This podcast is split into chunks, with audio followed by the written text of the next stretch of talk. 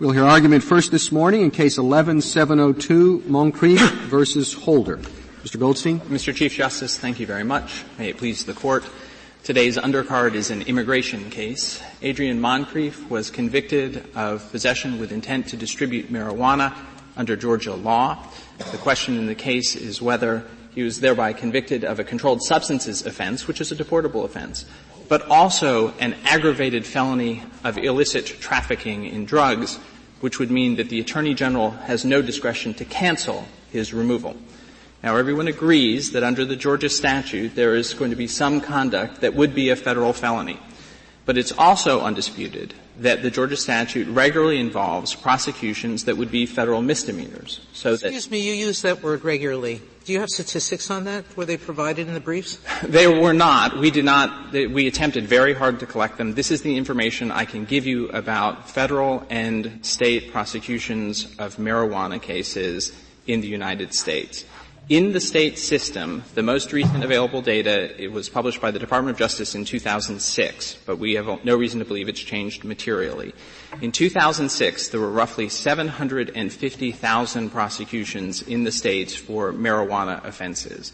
By contrast, in the federal system, we have data from 2010, and we have two different kinds of data here that it's a little bit more granular, and that is for prosecutions under 841b1, which is the trafficking provision, there were 6,200 cases. For prosecutions under 841b4, which is the provision we say you ought to look at here, and 844, which is the possession provision, combined there were only 93 prosecutions in 2010. And what we think that illustrates is that there is a massive amount of activity in the states doing things that show that this, in this case, is perfectly commonplace, we think. It's consistent with the other cases that we've seen published by the BIA. Adrian Moncrieffe possessed. It's a massive amount of conduct that, that the statute contemplates? The statutory schemes kind of, I just didn't yeah, hear. I, I, just didn't hear. Yes, Justice Kennedy, that's right. The Georgia statute, which just refers to possession with intent to distribute, contemplates both social sharing of marijuana. This case, for example, 1.3 grams of marijuana, which is less when you, Mr. Goldstein, when you say this case, is there any proof in the record that there was a small amount and no rem- remuneration? Yes, Justice Ginsburg. Although this is, we believe the case is proceeding under the categorical approach, the answer to your question is yes. So let me take you to two places. One is going to be at the back of the blue brief, where we have the chemist's report. So page 19. This is from the, reg, uh, the record in the immigration proceedings. And on page 19 of the appendix to our blue brief, we just agreed because there was so little record material that we wouldn't have a joint appendix in the case. We just published it at the end of our brief. It says material weight less than one ounce, approximate weight is 1.3 grams. And for those of us who've been fortunate enough not to experience the drug laws a lot, that's less than half the weight of this penny. So it's, it's, I think everybody agrees a small amount. Now on the question of no remuneration, what I have to offer you is the Georgia statute. Excuse me, I, I don't understand. Sorry. Material weight says less than one ounce. Yes. Parenthesis, approximate weight is one, one, oh I see, 1.3 grams. You 1.3 grams. 1.3. That's, that's very, very, very, very little. So then on the question of remuneration, and, and, I should just step back and explain, the reason we're talking about this is that the federal misdemeanor provision 841b4 says that it's not a felony and thus it wouldn't be an aggravated felony if it's a small amount and no remuneration. Justice Ginsburg asked about the, what's in the record about that. Now there isn't record evidence about no remuneration, but there is one significant fact, and to know that fact you have to look at the Georgia statute, which is also at the end of our brief. It's on page 9 of our appendix. This is the statute he was prosecuted under. It's the second provision, section 161330J1, and I'll just read it. It is unlawful for any person to possess, have under his control, manufacture, deliver, distribute, dispense, administer, purchase, sell sell or possess with intent to distribute marijuana. And he was not charged with and he was not convicted of selling. And so we think that should negative any indicate, any implication that he might have gotten remuneration for this. You, you um, we are discussing the categorical approach, but let's assume he had pled guilty, and in his allocution, he had admitted to not a smaller amount or to remuneration. Would, a, would an immigration judge under the argument you're making today, have to ignore that allocution, or would he be able to apply the modified approach and find this gentleman an aggravated felon? Under our rule, the plea colloquy is irrelevant, but we would win under a rule in which it was relevant. So to start with the former, we say that the categorical rule applies. There's no, the only reason that you would look at the modified categorical approach here is to know that it was a possession with intent to distribute conviction rather than a sale conviction. But that evidence would still come in. It would be highly relevant. It's the basis, as this court explained in Carachuri-Rosendo, that the immigration judge would deny cancellation of removal right, that factor would still be highly relevant. The Attorney General would exercise his discretion in such a case. Now, that's the, the issue with this case. Um, none of these immigrants are being let out automatically. They are oh, still felons subject to removal. The only issue is whether you said still felons. We, well, we, they're, they're, they're, not, but they're, that's exactly They're still right. subject to removal right. either way. So, you know, lawyers often try and avoid the strength of the other side's case, and so let me just confront what I think is a big argument of theirs. They say our position is under-inclusive, because the Georgia statute does include conduct that would be a felon, felony, you just gave an example of it, but our point is that our under-inclusivity is a problem, but it's not a big problem. It's not as big as their problem. Because as this court explained in Carachuri-Rosendo, the offense still is removable, and the Attorney General will just deny cancellation of removal. Now, the reason they have a much bigger practical problem is that their rule is over-inclusive. It treats as felonies some convictions that should be misdemeanors. It, I, I, I, see that. I, there's something I really don't understand in these cases, because the other cases, our precedent's been around a long time. So I would have guessed that under that precedent in these other statutes, the obvious thing to do, the obvious puzzle here is not the federal statute, it's the state statute. What is this thing he was convicted of about? So you'd pick up the phone, and you'd phone at random four U.S. attorneys. uh, not U.S. attorneys, but four state attorneys, you know, okay.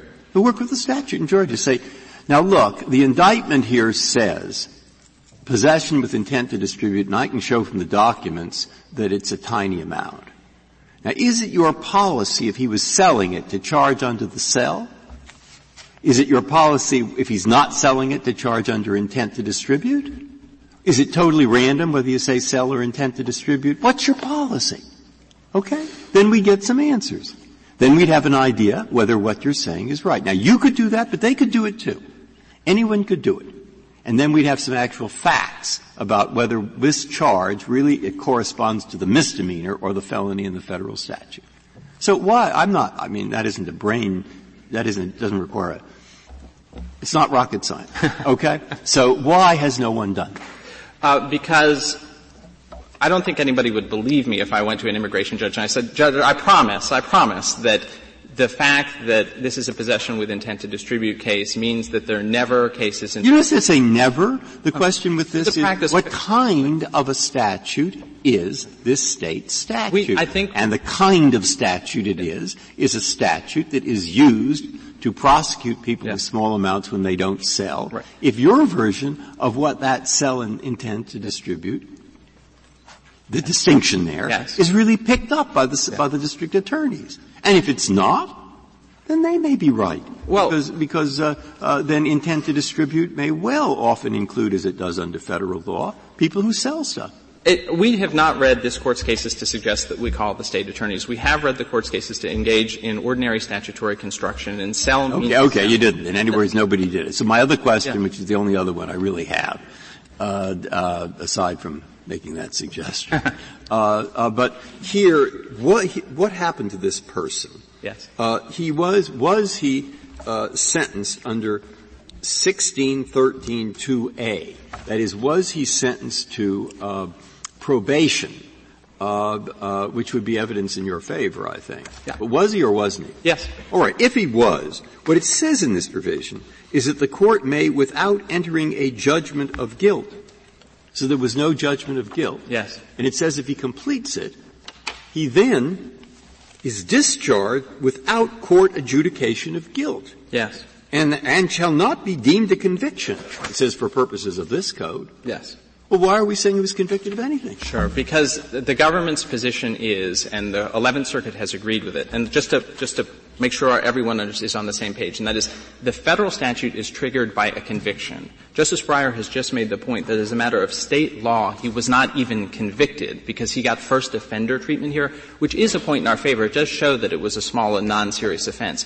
The reason is that there is a federal definition of convicted that's independent of the state definition of convicted. And that question's not before us. That's today. exactly right. Okay. Well, isn't the reason we don't look at the particular facts in a particular case and don't depose four district attorneys is that the court has adopted a categorical approach precisely to avoid that type of uh, inquiry in whatever it is, 750,000 cases. Yes, that's correct, and it's an even stronger point in our favor because worse than interviewing four district attorneys is having a fact-bound inquiry into every one of these immigration cases. Remember. No, no, I'm sorry. We don't need that because we've adopted a categorical yeah. approach. 841B1D lists the elements and conviction and uh, Georgia, right? Yes. Conviction in Georgia under their provision, status has each of those elements, and under our categorical approach, that's the end of the uh, inquiry. That is one way of looking at it. We disagree for reasons I'll explain. I will note in our favor that the Attorney General doesn't even defend that position anymore. Remember that they do not argue that you can just look at the conviction. They want to have the fact-bound inquiry into every one of these cases. And the reason is that if you apply the categorical approach to They want to do that at the tail end, right? No, they want to do it in, in every single case at the beginning. Just to, so I can just make clear everybody's position. They're really Again, I didn't hear. Sorry. They want to do it in every in every case at the beginning. So I'll lay be, at the beginning of the state prosecution? No, in the middle of, at the beginning of the immigration proceeding. So I, before you get on, I didn't understand that to be their position at all, and we, I suppose we, I will ask them because they're probably better able to articulate their position. Uh, but yeah, so let me explain. Yeah. Okay. So our position is it is a controlled substances offense, and you take account of the seriousness of the offense in cancellation. Their position is that it is presumptively, but only presumptively, an aggravated felony. And in every single immigration proceeding, when you have a case like this, the non-citizen can come forward with fact-bound evidence, not limited to the record of Mr. conviction. Goldstein, it's because they're trying to mirror the federal statute, which makes the small amount and no remuneration makes that a, a, like an affirmative defense. The burden is on the defendant to show those two things, to get out from under the main statute. That's correct. So what the government is suggesting is as close to the federal statute as you can get. Well, let me just say first, I do want to make, just want to focus on what the parties' positions are, and they do have this fact-bound inquiry in every one. So I do want to turn to what I think is probably their second best argument. I was talking about the under-inclusiveness as the first one. Their second one is they want to draw an analogy between this and what would happen in a criminal case. So they say, take the conviction, and imagine that the conviction is all the facts that you had in a federal criminal prosecution, and then you would have a burden on the defendant to, to prove that he was subject to the misdemeanor. We have several points about that. The first is this is not a federal criminal prosecution. The federal statute involved is the Immigration and Naturalization Act, and it tells you that you are supposed to look at the conviction itself and determine whether it corresponds to a federal felony. This further proceeding doesn't exist, and it's exactly the argument that was rejected in Carachuri-Rosendo. And let me talk about why. I, I, you said Carachuri. That case involved, in, in order to hold for the government, you'd have to go outside the record of the state conviction. You'd have to add something that wasn't in the state conviction. And it's the same thing here. To get to where you want to go, you have to add something that isn't in the state conviction. No, we disagree. What the court said, and I agree with the beginning of how you characterized the Carachuri case. What the court said is, we don't go beyond the, the conviction itself. We, and it's true that in that case the government wanted to go beyond the record to go up. But here what they're saying is that you should go beyond the record to figure out if you should go down. And what the court said is no, you look at the conviction itself. What is the conviction? Okay. The, what, what, does the conviction mean? Uh, you say the categorical approach. Yes. Is, is it the categorical statute under which you've been convicted, or, as you seem to be saying, the indictment? It is that what you are convicted of. So here he was convicted of possession with intent to distribute. The other side's argument is, well, if I had just possession with intent to distribute, that would be a federal felony. So we acknowledge the strength of that point. But our is he convicted of that, or is he convicted of violating uh, Georgia Code 16, 13, whatever it is? As I was, I mentioned very briefly to Justice Sotomayor, when you have a divisible statute like this that includes possession with intent to distribute, sell, possess, all of those things, you use the modified categorical approach to figure out which one applies. And so we know he was convicted of possession with intent to distribute, and that's common ground between the parties. It's not the whole statute, it's just... Mr. Goldstein, assuming he was convicted of that, as you suggest, you have an under-inclusiveness problem. The government has an over-inclusiveness problem. Yes. If you assume that this statute covers and is regularly used to cover both sets of people, both people with these very minor offenses and people with much more major offenses. Yes.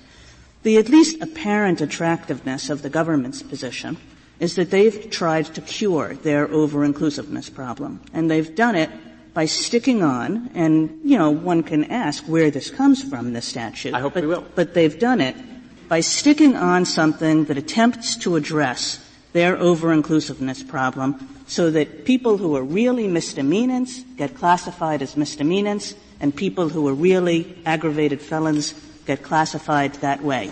And you have no similar cure for your under-inclusiveness problem. So why shouldn't we go with their problem, which at least attempts to solve this problem? Well, two reasons. First, they don't have a real solution, and second, Congress solved our problem. And this is what Carachuri Rosendo says, and that is, when you have an under-inclusiveness problem just like ours, the statute fixes it because the statute treats the conviction as a controlled substances offense. The statute provides the backstop. You don't have to make one up, which is, I, I, I suggest to you, is the difficulty with their position. I don't but, follow your um, answer because I think you have to concede that under your view, a lot of people who were convicted under the Georgia statute who had a significant quantity which they intended to distribute yes. for remuneration. Yes. Many of those people would, under your view of the statute, many of those people would um, would not have committed an aggravated felony. I agree. So you have that.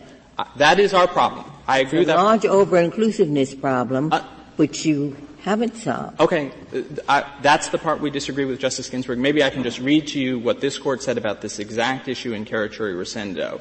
It said that when you have an under, this very under-inclusiveness problem, it is solved by the statute because the attorney, all that happens under our rule, it's still a deportable offense. And the Attorney General denies cancellation of removal. So if I could just read very briefly, and this is from the Supreme Court reporter at page 2589, we note that whether a non-citizen has committed an aggravated felony is relevant inter alia to the type of relief he may obtain from a removal order, but not to whether he is in fact removable.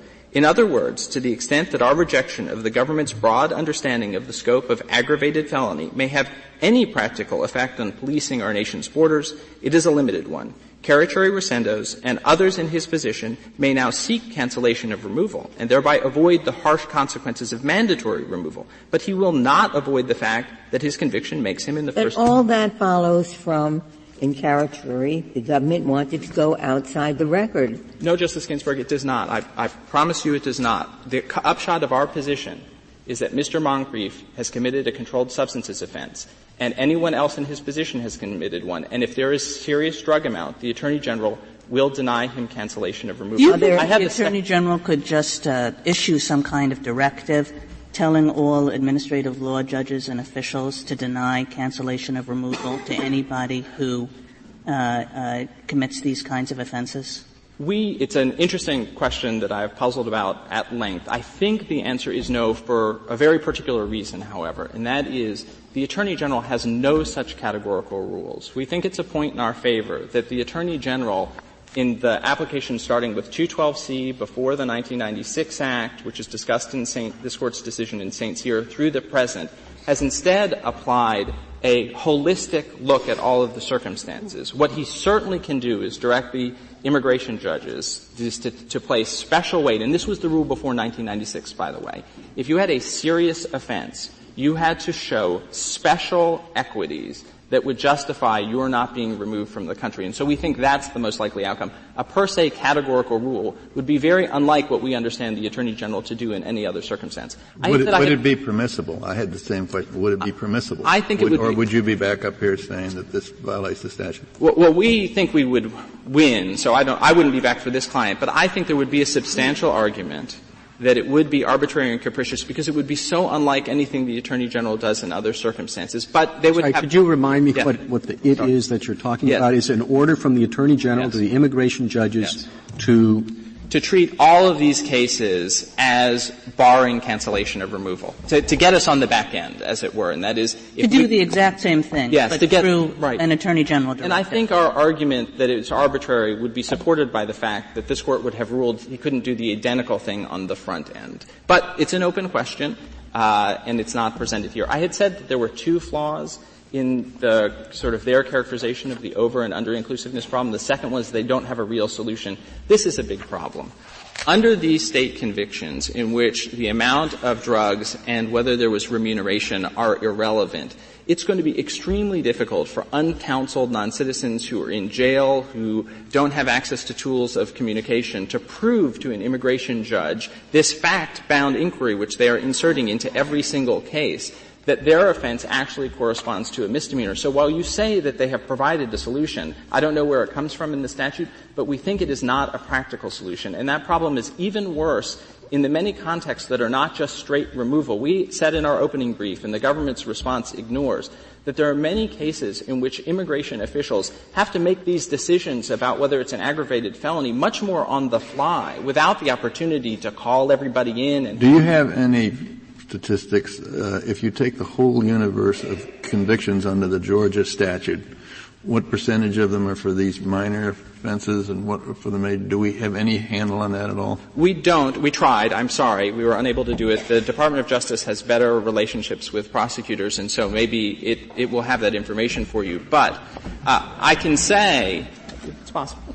The, uh, I can say that the, it is absolutely commonplace from looking at the case law for the states to tackle this small social sharing of a couple of marijuana cigarettes. This is, that's the distinction between 93 prosecutions under, or convictions under B4 and possession in the, in the federal system and 750,000 in the states. Federal prosecutors leave these to the states, which brings me back to my other answer to Justice Ginsburg's pointing out the government's argument about a parallel between this and a federal criminal prosecution.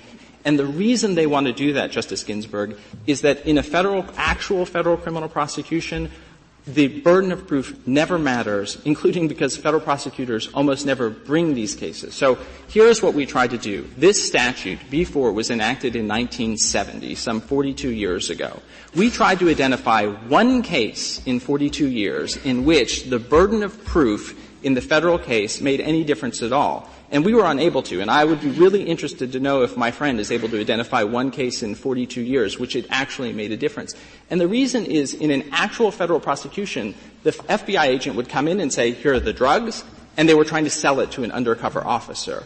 It's never the case that it actually, the defendant is in a position of trying to prove that it was a misdemeanor. But what they're trying to do is to take that rule which is derived from Apprendi, that there's a burden of proof so that the government doesn't have to indict that it wasn't a B4 offense, and take the silence of the state record, where these facts are completely irrelevant, the quantity and remuneration, and transpose them into the federal system and take great advantage of the fact that the record is silent. Mr. And, Goldstein, there are at least 93 cases. In, All right, so, and, and, and I don't know, and I'm not going to ask you to prove to me how the burden of proof was met or not met in those.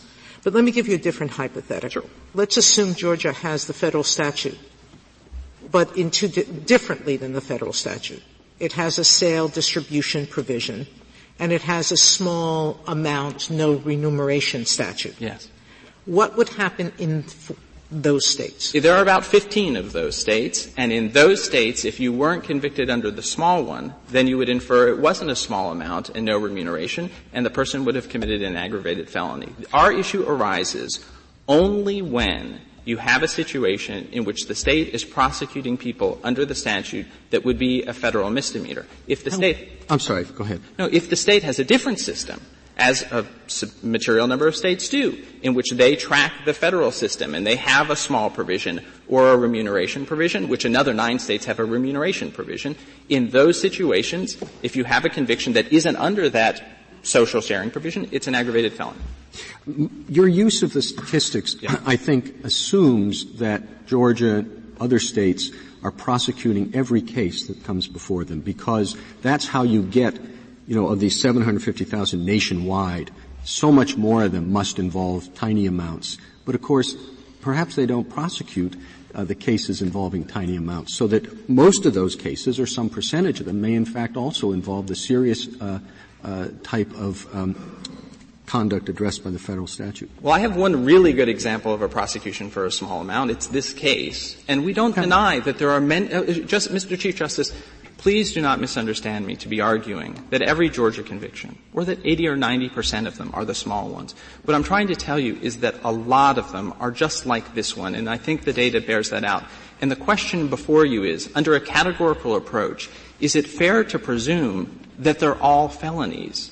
Is it fair to pre- presume that what Congress recognized here is that there would be a correspondence between a conviction under this statute and the federal aggravated felony of illicit trafficking in drugs to strip the Attorney General of the United States of any opportunity whatsoever to consider the circumstances of the case? We think that is not the best reading of the statute. Thank you, counsel. Shah? Mr. Chief Justice, and may it please the Court. Petitioner's proposed rule would confer a free pass from aggravated felony treatment to criminal aliens convicted under a majority of state laws that require neither remuneration nor more than a small amount. What's the free pass?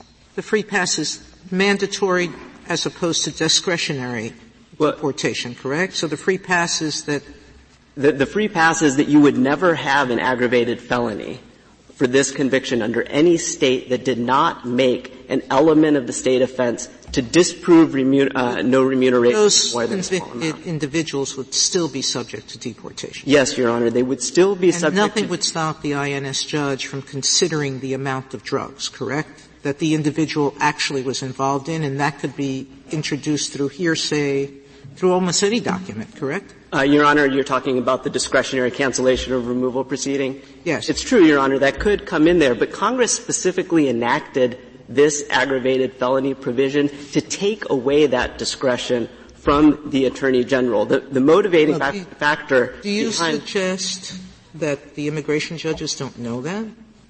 And that they wouldn't weigh that desire heavily in a case in which a um, a convicted individual is proven to have sold a larger amount, you still think they're going to cancel?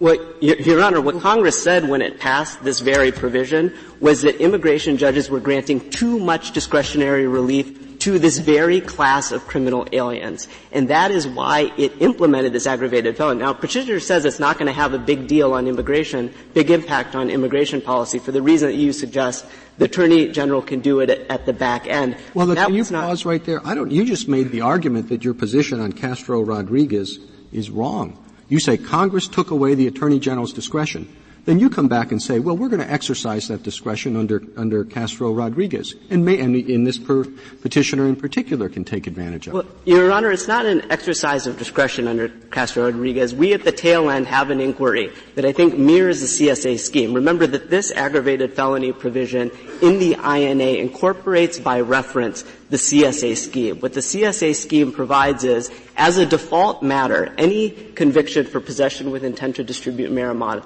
marijuana will be a felony. But the CSA scheme also provides a narrow mitigating exception for those who distribute just a small amount socially. What our scheme does is, is, is that the is the authority for that Castro Rodriguez? I'm sorry? Is the authority for that the decision in Castro Rodriguez? To, to have that secondary proceeding? Well, I think right. it comes from the statute, the INA, which incorporates the CSA scheme. Because many of the state provisions don't offer that same affirmative mitigating exception that the federal scheme does, what Castro Rodriguez does is it looks to the INA, which incorporates the CSA, and then provides a similar mechanism in immigration court. But it's not an unprecedented inquiry. The board has been doing similar inquiries for at least a quarter of a century. Well, Mr. Todd, the board may have been doing these inquiries, but I just don't understand the statutory argument because the way the statute, the way your own statutory argument runs, is that if the conviction, the state conviction, was a conviction for possession with intent to distribute, then those are the elements of a federal of a federal felony, and so the person and and and an aggravated felony. So you say, under the elements approach, this person has committed an aggravated felony. And the statutory directive is that when a person has committed an aggravated felony, he is deportable and there is no exercise of discretion that can come into play. And so your whole back end process, which says, oh, well, maybe not, maybe he's not automatically deportable, it doesn't come from the statute, and it seems to run into the statutory language which says an aggravated felon must be deported. The end.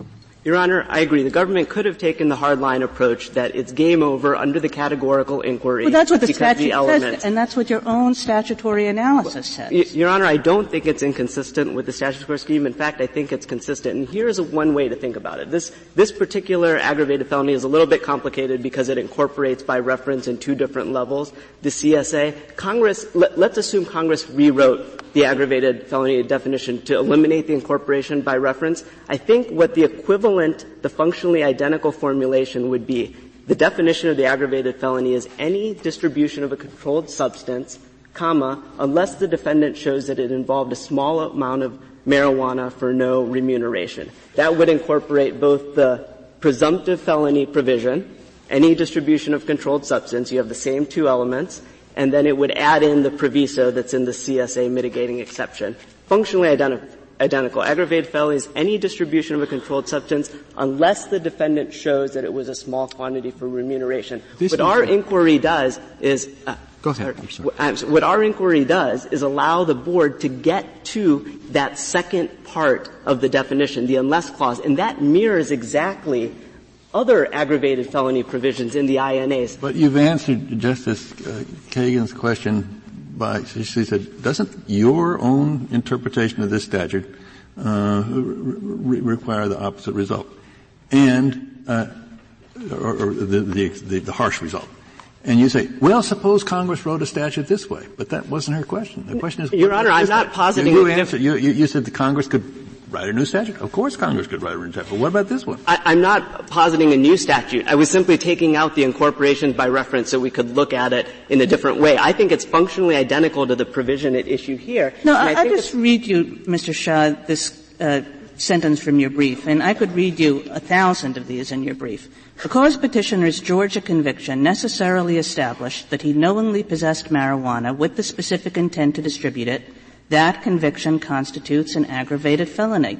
Well, if that conviction constitutes an aggravated felony, he has to be deported, and there's no exercise of discretion that this statute allows. Well, Your Honor, I, I would say that it presumptively creates the aggravated felony, and it's because well, now you've just put in words into your brief. Well, well, and, and really, truly, you say this 10 or 15 times. Well, Your Honor, the heading to the brief says presumptively. And so I, I, I didn't use that word uh, every time, but I think the point is that it would be the, the aggravated felony has that unless clause. And if you look at other aggravated felony provisions in the INA, such as the one reproduced on the top of page 34 of the government's brief, it defines an aggravated felony as certain doc, uh, document fraud crimes. And then it has a clause that says, quote, unless, uh, unless the alien has affirmatively shown uh, that the alien committed the offense for the purpose of assisting, abetting, or abating only the alien's spouse, child, or parent to violate a provision of the INA. So you could say, ball game over once you have shown the document fraud crime under the categorical approach.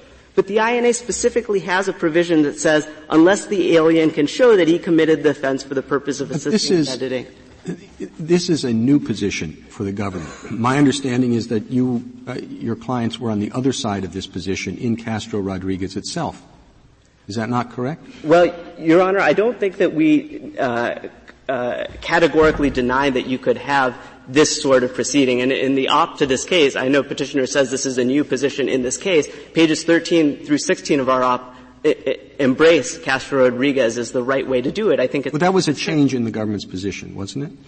Your Honor, I can say that the, the government did dispute the particular facts in Castro Rodriguez. I, I, can't say that they categorically rejected the availability of that sort of inquiry, and that sort of inquiry is not new. If you look at the Grijalva decision, which is uh, discussed on in footnote 23 uh, of our brief on page 36, that was a precursor to the controlled substance ground of removability uh, that is uh, currently in effect. And so uh, if you look at the language of that precursor provision, essentially it said any aliens deportable for a drug offense unless that drug offense involves simple possession of marijuana of 30 grams or less. So what does, uh, in a case in which the Attorney General can cancel removal, putting aside this case, what are the sort of things he looks at in deciding whether or not to cancel removal? Uh, it's a balance of equities after, uh, assuming that the, the, the alien has established the three eligibility criteria uh, set forth. It'll be a balance. It's a favorable exercise of discretion. And it's so one of the things, of the presumably, is the amount of drugs involved,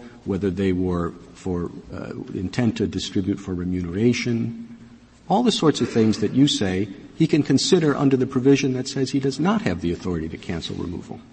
Your Honor, those are the sorts of factors that might be uh, open to consideration. But what Congress did is it took away the ability for the Attorney General to exercise that discretion. That was the main purpose of this very aggravated felony provision. Now, Justice Sotomayor, if I can go to your each time you get you say that you get back into the hole that Justice Kagan has been asking you to climb out of.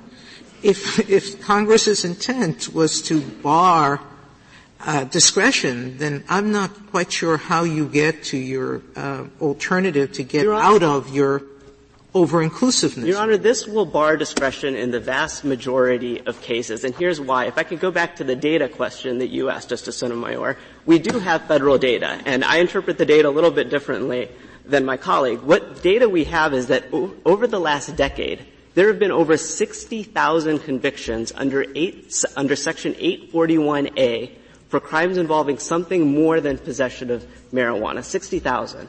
There have been, in those 10 years, exactly 20 that have been sentenced under section 841b4. My colleague combines 844a, which is a possession offense, but if you isolate out of the data only those who qualify for the mitigating exception, those who are charged with distribution of marijuana but only have a small amount of remuneration, you have 20 out of over 60,000. I think this is a fairly atypical case to the extent this petitioner. Do you, do you agree with Mr. Goldstein when he says in reality, it's not an affirmative defense, that the defendant never has to prove the amount. I, I don't agree with that because if it were in fact the case that the government had to disprove the, the small amount and more importantly, the remuneration element, that would be a very different statute. Every court of appeals. I'm sorry, Counselor. I, I, I, the government can do it very easily.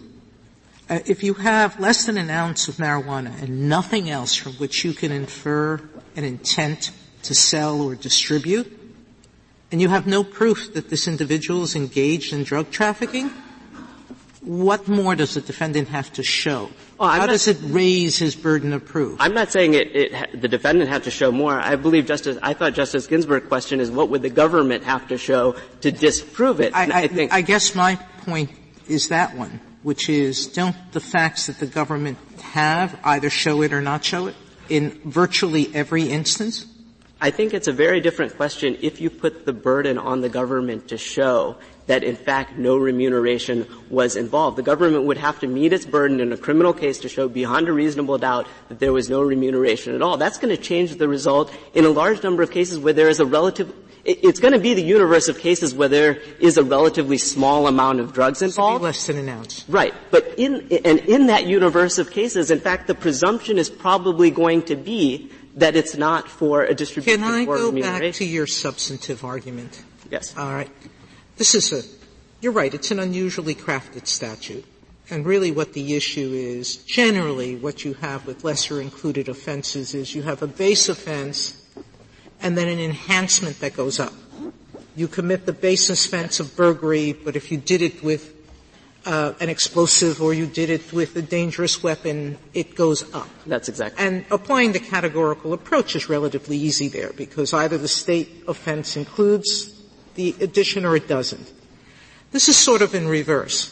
You've got a statute with the same elements that can be either a misdemeanor or a felony, and you're saying it can be either under the CSA, but we have to assume it's the greater because Your Honor, of it, it, Apprendi, because of I, I think it's because of the proper interpretation of the statute. Apprendi might have influenced that interpretation of the statute, but every court of appeals that has interpreted this statute has said that the, the default punishment is this punishable up to five years. But that's under Apprendi.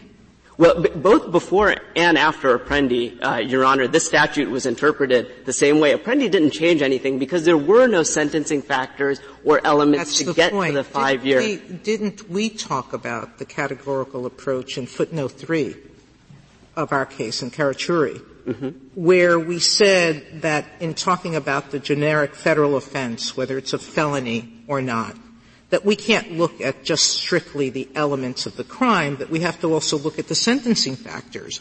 Because when we're talking about what constitutes a misdemeanor or a felony under federal law, we have to look at both. Well, Your Honor, what Carachuri involved was something very different. It involved a recidivism factor, an aggravating factor. When you're talking about an aggravating factor, Apprendi jurisprudence has treated those somewhat equivalent to an element because it raises the statutory maximum. And so when you're trying to decide whether something is punishable as a felony, it's natural to look at the aggravating factor. The other thing I would say about Carachuri is that it's easily distinguishable on the grounds that Justice Ginsburg raised. It, the government's argument in Carachuri was much more difficult. The government was trying to rely on a recidivism factor that was not part of the predicate conviction, and it was trying to rely on that factor to elevate what was otherwise a misdemeanor under both state and federal law to a felony. Here, the predicate conviction itself has all the elements that are required for a federal felony under the CSA, namely possession of marijuana and a specific intent to distribute. But the same elements would go to the misdemeanor. Really, the issue for me is it could be one or both. And how, when do we tell the immigration judge that he can, should, or should not I, I think there choose between the two? I, I, think there are two ways, Your Honor, that show, uh, two different lines of reasoning that show that the government's approach to the categorical part of the inquiry is, is, is the right approach and not petitioner's approach. The first is however you do it, the misdemeanor still has the same three elements. Well, here's here's so how I do we choose between it being a misdemeanor or a felony? Right. I think here's here here are the two ways you get there. First is by looking at how this court has consistently formulated the categorical inquiry. Starting with Taylor, pre-Apprendi case, compare the elements of the predicate offense to those of the generic offense. Fast forward past Apprendi to all of the more recent cases, Lopez and not, still the same inquiry, focusing on the elements of the predicate and the elements of the generic. If that is not enough for you, Justice Sotomayor, if there's still some uncertainty as to when you have Uh, mitigating factors like in this case, and, and the question is, well, does the predicate conviction have to affirmatively negate those narrow mitigating criteria, then this court can look, if it wants to go to first principles, look at this court's decision in Nijhawan there it had a different aggravating felony, certain fraud and deceit offenses which resulted in a $10,000 loss to the victim. What the court said, look, fraud and deceit, those are clearly elements. We're going to apply the categorical approach to, to figure out whether those elements are satisfied. But the $10,000 loss factor, we're not sure. We're not sure whether the predicate offense has to affirmatively establish it or not. And so what the court did is it, it, did a survey of the 50 states. It looked at the 50 states and it turns out that in a vast majority of those states, the predicate conviction will never establish that $10,000 loss factor. And so you're going to have a vastly under-inclusive aggravated felony and that's something that Congress that Congress could not have intended. The court said Congress would not have intended its aggravated felony provision to apply in such a limited and haphazard manner. I submit that's exactly what you have here on pages 26 to 30 of our brief, and petitioner does not take issue with a single one of the statutes that we cite. And we go through all 50 of them. We show that in a clear majority of the states, the predicate conviction will not establish that there is remuneration or more than a small amount. Congress Mr. Shah, I, I think the problem with your main argument is that it leads you to a result that you don't want to accept. Because your main argument is all we've done in our past cases, and I can argue with this, but your argument is all we've done is compare the elements. But if all we do is compare the elements, then we don't get to your discretionary scheme in which we also admit evidence of, of uh, the case specific uh, nature of the offense. I mean, so your arguments all go towards a very purist solution, and then you say, oh no, that's a crazy solution. It's a crazy solution because we would wind up saying that misdemeanants, like this person, like people who are actually convicted under B4, who are clearly misdemeanants, uh, would wind up as aggravated felons and, and, and, and must be deported. Well, well, first, Your Honor, I'm glad that we have agreement on the first part of the categorical inquiry because I think that is the main part of the inquiry that this that I don't think we really establish. have an agreement because it seems to me that Carachuri actually says we don't just look to elements. But right. if we were just to look to elements in the way you're arguing for, we wouldn't get the result that you're arguing for. Again, Your Honor, I think you have to look at this particular aggravated felony, which I think is structured similar to other aggravated felonies in the INA. If you look at the aggravated felony in the INA that's on page, top of page 34 of our brief, and that, that's the one about document fraud crimes, it says the alien then, if the alien then shows that that document fraud crime was perpetrated in order to help a family member, then no more aggravated felony. How does the alien make that showing? He comes into immigration court after it's already been established that you have the predicate document fraud felony. He comes into immigration court. He has to bring forth evidence on his own that shows that it satisfied this familial exception to that document fraud aggravated felony. And the whole point, the, the whole point is that there is no similar provision in the statute at issue in this case, right? I, I, think the point is that there is a similar provision in the, the, the INA here incorporates the CSA to define the aggravated felony. The CSA says it's a felony if you have possession plus intent to distribute unless the defendant shows, and this is how it's been interpreted by every court of appeals that has interpreted the CSA, unless the defendant shows it was only a small amount for no remuneration. That is an identical formulation to some of the other aggravated felonies in the provision. And how those other aggravated felony provisions have been interpreted is to allow the alien to come into immigration court to show the exception.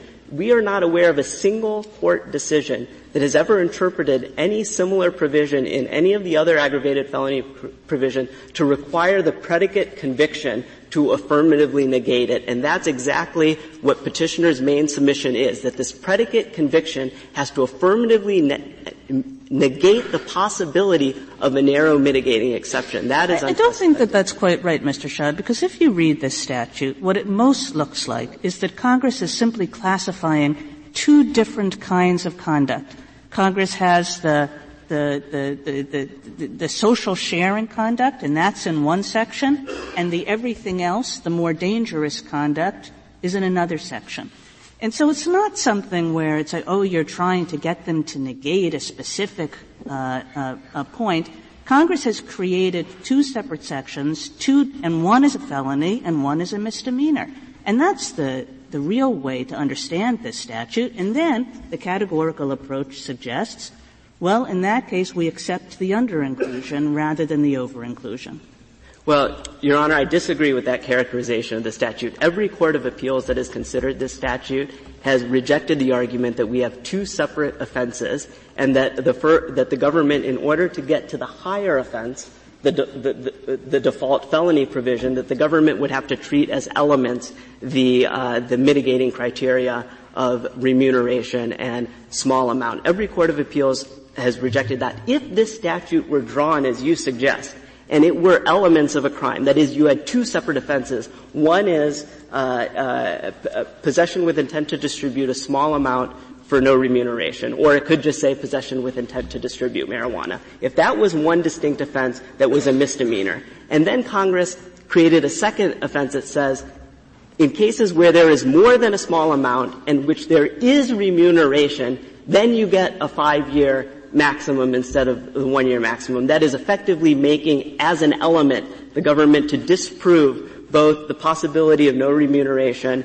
and more than a small amount. If that was the statutory scheme that were at issue, I would agree with you. Petitioner would prevail under the categorical approach. That's not the cat, that's not the statutory scheme here. They do not disagree with that. They, they agree that every court of appeals that has interpreted this has interpreted as one offense and that those mitigating criteria are just that. They're mitigating exceptions and not offense elements. Uh, I think the other point I would make, Your Honor, is that because if, I don't understand, Mr. Shah, that seems just a question of labeling to me.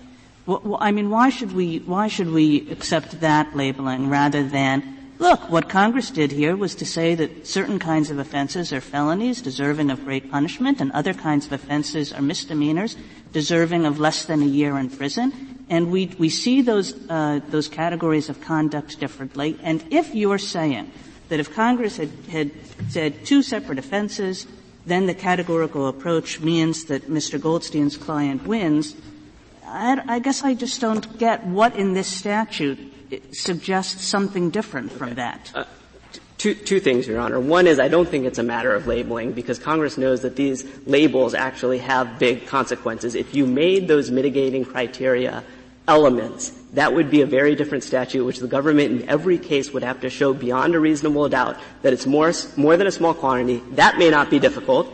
But in cases where there is a small quantity, it may in fact be difficult to disprove. Counsel, Counsel I, I, thought that, that, when Congress enacted this provision, uh, there was not the distinction between uh, elements and and sentencing factors that we now have.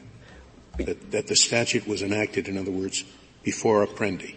Your Honor, this statute was enacted uh, before Apprendi, but Apprendi doesn't change the interpretation of the statute. This statute, in the relevant criteria, this statute was interpreted, interpreted both the same before and after Apprendi with respect to the default provision, because the default provision doesn't require any factors or elements at all to get to the felony. That may be, but it, it certainly goes to your argument that Congress had in mind some distinction between elements and sentencing factors? Well, I think what Congress had in mind is that those uh, mitigating criteria would not be treated as elements. And Justice Kagan, to get back to your question, is how do we know? Well, we can look at the inquiry that the court did in Nijhawan.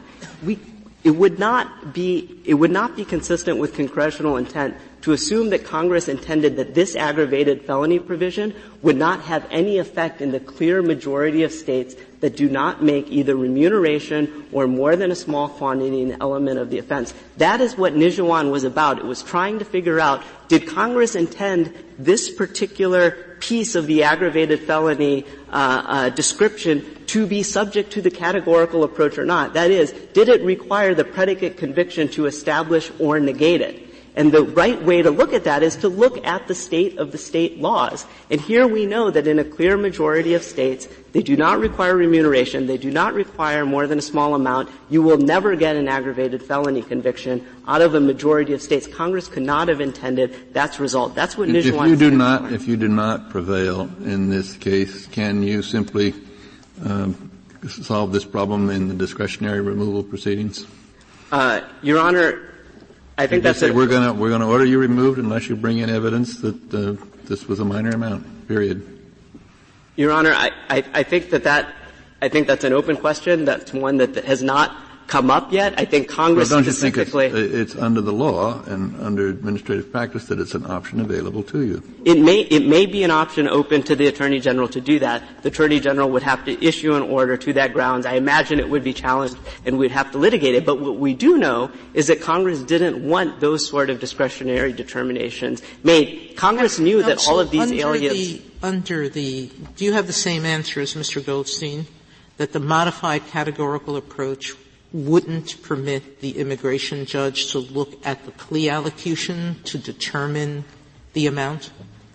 Uh, I, I think the modified categorical approach would allow, would allow. So that in, in many of these cases that we're talking about, it is possible that the plea allocution itself would set out the amount that the alien sold or show that he sold something. Yes, Your Honor. I think, and that would take care of this issue of how many people are escaping automatic removal. I think if the pre- plea agreement or plea colloquy set forth the amount and it was more than a small amount, I think the modified category, our position would be that the modified categorical approach would allow you to reach that. Petitioners and his amici's argument uh, are essentially that the plea agreements aren't going to say that in a, a large majority of these cases for the simple reason that a, sim- uh, that a vast majority of the states don't make more than a small quantity, an element of the crime, and so it's going to be irrelevant. But the but vast majority, is, the vast majority, in my experience, do, say, do say whether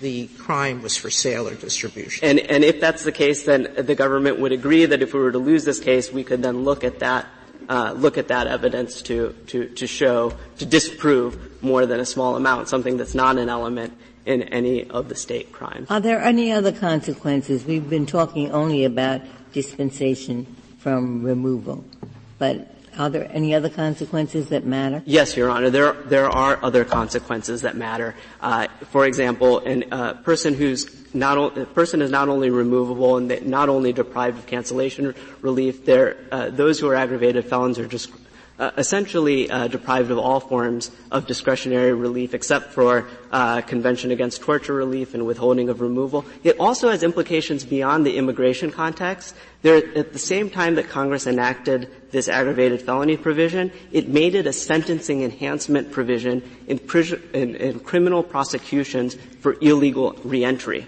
And so in any illegal reentry prosecution, if the defendant is also has a prior conviction for marijuana distribution, they would be subject to a significant sentencing enhancement under both the guidelines and Section 1326, the illegal uh, reentry statute.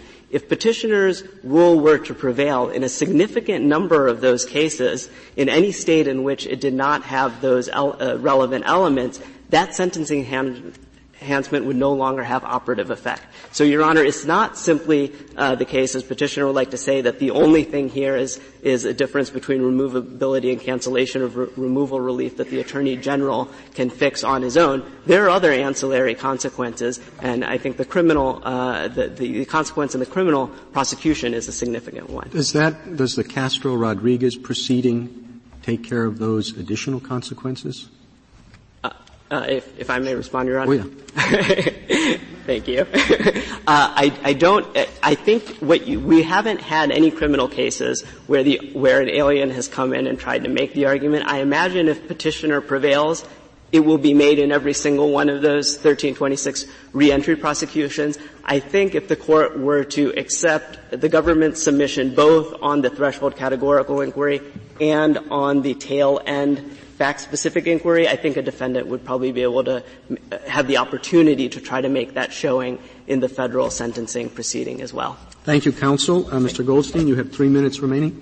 Mr. Chief Justice, I told you I was going to acknowledge the strengths of the other side's case, and I want to just recognize that you can conceivably read the statute their way, but the question is, if you actually adopt their statutory construction argument and you say we're going to look at the elements and it's an aggravated felony, we're comparing two different ways of reading it, and they admit that their way of reading the statute comes up with an answer that Congress couldn't possibly have intended by treating all these misdemeanors as aggravated felons.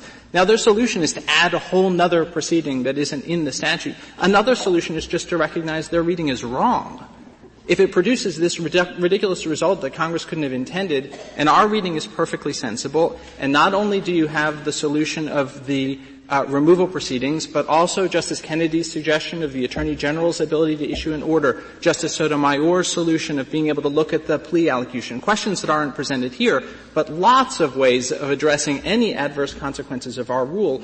What in statutory construction allows us just to add this procedure that is? Well, it's the word punishable, I think.